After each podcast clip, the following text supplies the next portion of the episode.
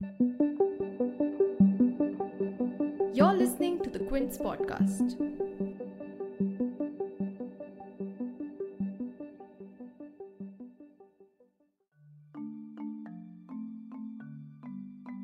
In the first major step towards privatization, the centre was finally able to sell Air India after trying for 20 years.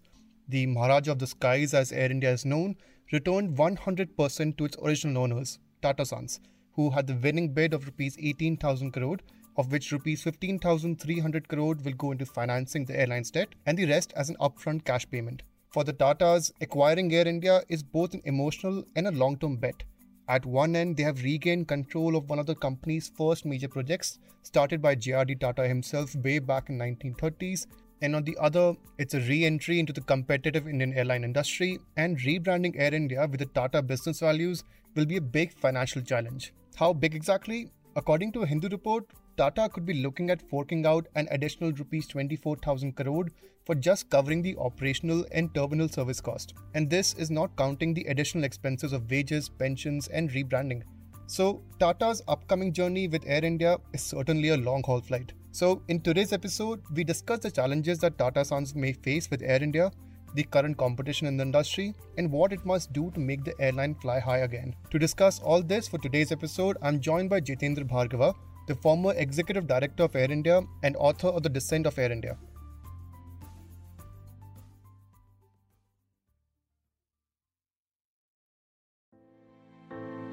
You're tuned in to The Big Story, the podcast where we dissect the headline making news for you, and I'm your host, Himmat.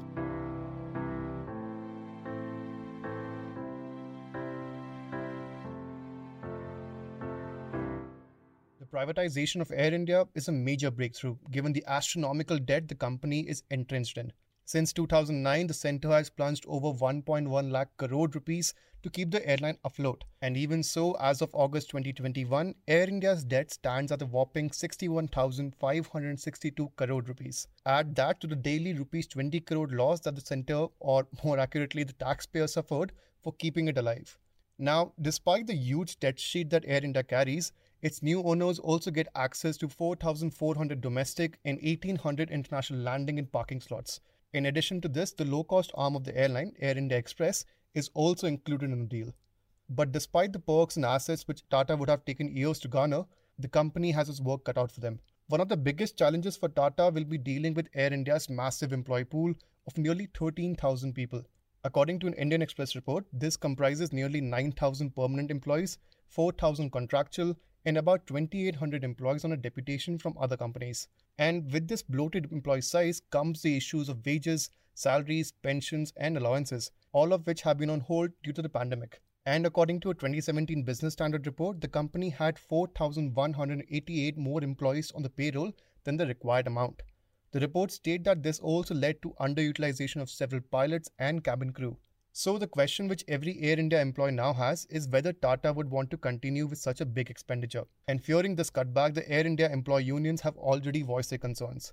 In a letter addressed to the Ministry of Civil Aviation on 13th October, Air India Union, which is the umbrella employee union for the airline, demanded that the employees should be allowed to stay in airline provided accommodation for at least a year and raised other concerns like continuation of medical benefits for serving and retired employees, restoration of COVID allowances, and payment of arrears. So the big question is how will Tata Sons deal with this massive employee wage bill and the union? What steps can the company possibly take? According to Jitender Bhargava, the Tatas would need to dismantle the current work mindset of Air India employees, and that can only be achieved through inspiring leadership. You see, it'll undoubtedly be a huge challenge for the Tatas, considering the fact that they are getting a company which is moving from a government sector to a private sector. And we all know that work ethics, work practices are vastly different in the two sectors. Air India employees have come up the ladder, having joined in their 20s and now maybe in the 40s and the 50s, and have worked as per a certain protocol, work practices, work supervision, etc., which we all know does not lead to productive practices, does not lead to efficiency. So Tata's, once they get hold of the employees, they will have to re-engineer the work practices, dismantle the mindset of the employees. that they are as good as anybody else in the aviation industry. The reality must be made to dawn on them. And this can only be done through inspiring leadership. I have believed and I have stated very often it is not that the Air India employees are at fault. It is only that they were inherited with certain work practices, certain leadership with virtually no accountability. So once they are given inspiring leadership with goals set, they will deliver. And more importantly, considering that the government has assured that the employees will be retained by Tatas for at least one year. Now, to me, this is a big, big step because all employees will be concerned about their job after completion of one year. So they will put in their best. They will pay heed to what they are told by the management that this is what they're required to do and deliver. So employees are a challenge, but we must realize that employees per se are not bad. Some of them may be, but an overwhelming majority will deliver. The only thing is because there are no time scales given.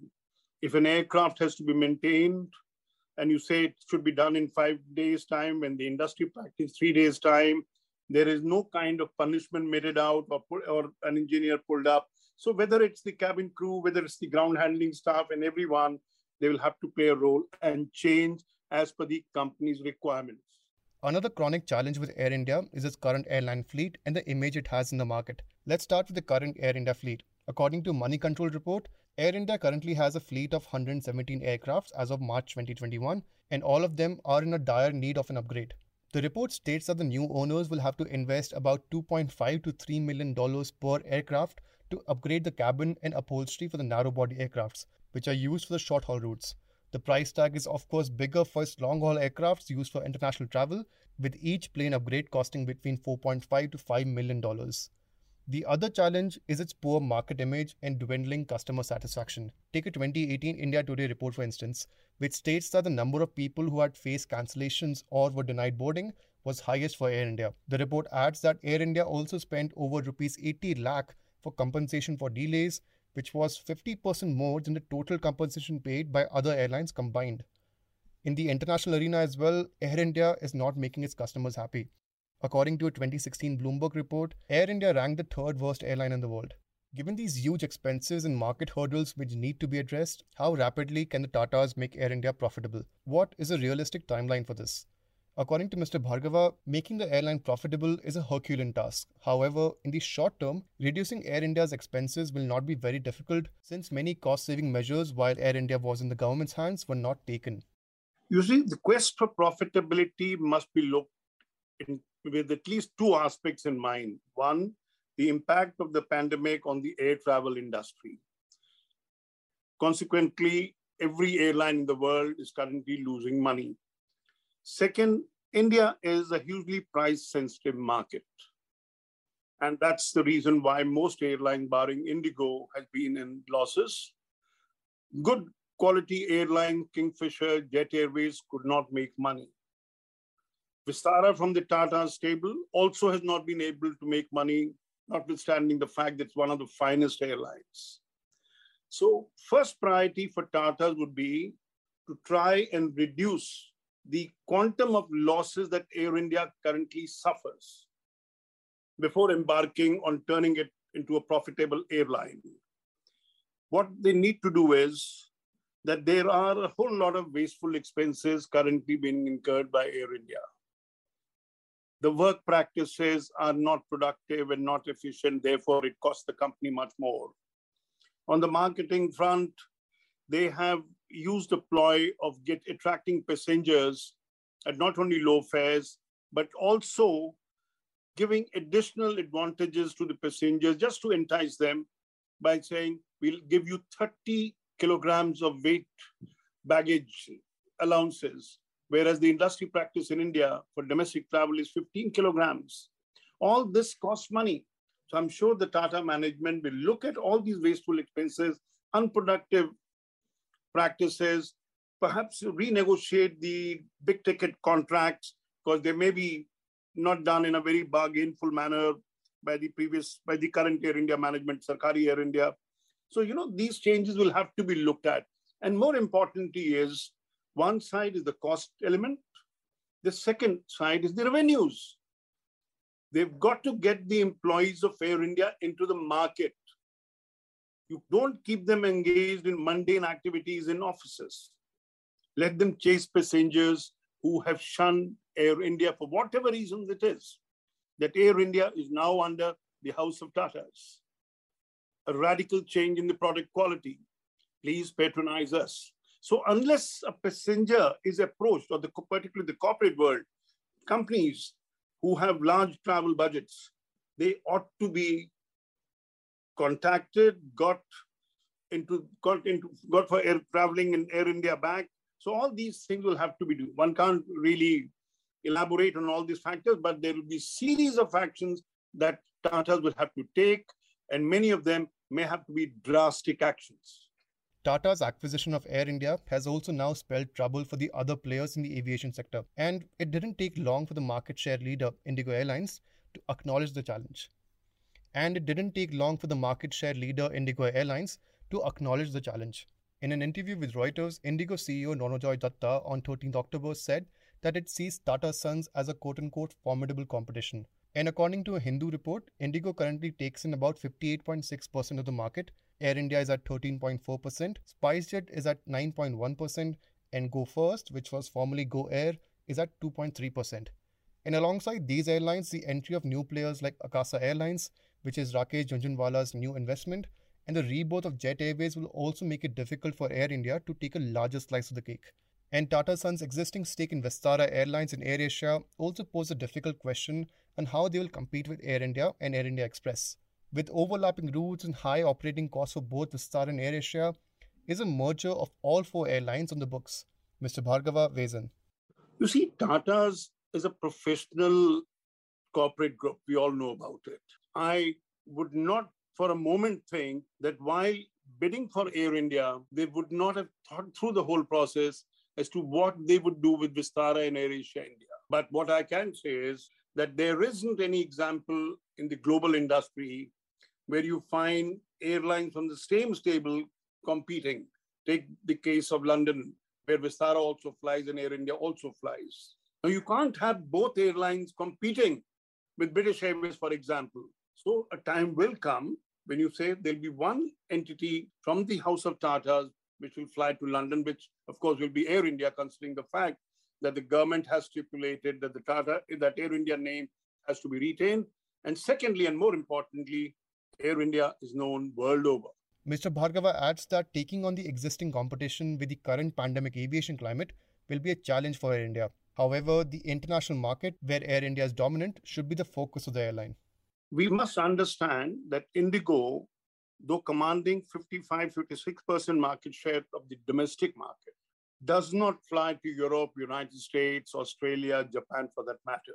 Air India does. So either we take the number of passengers only from the domestic perspective or take the airline as a composite international plus domestic airline. Now there you will find that Air India and combined with Vistara, combined with Air India Express, Air Asia India, etc., have a sizable market share. So what Tatas have got is a huge market share on which they got to build further. And as I said, that if you get into the market aggressively with good advertising campaign, no constraints on funds, you will find Tata's registering significant increases in market share year after year. And this should be taken as a given, considering the fact that the inertia in the Sarkari Air India system has kept many of the passengers away who have not patronized, particularly the younger generation. So things will change, and let's give them time to get on with the act and then say the market share is also growing. Number two is not a bad number in the hierarchy of the number of on the airline, the way the airlines are ranked at the moment based on market share. But on the international scale, if you look at it, Air India leads all the other carriers. In fact, all the carriers can be put together and then said, do they match Air India's international traffic, international revenue? And you will not find them coming very close to it. Turning Air India into a profitable asset once again after decades of loss will surely be a daunting task. Given the ground realities of the business, it is going to be a long haul flight for the Tata Sons. If you liked listening to this episode, please subscribe to The Big Story for episodic updates. We're available on Apple, Google Podcasts, Spotify, JioSaavn, and most of the other popular podcast streaming platforms. For other podcasts, please log on to the Quint website, and for any feedback, please shoot an email to podcast at thequint.com.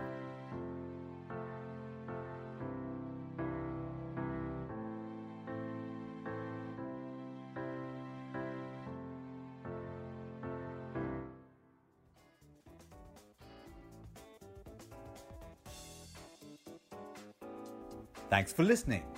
Log on to the Quint website and check out our other podcasts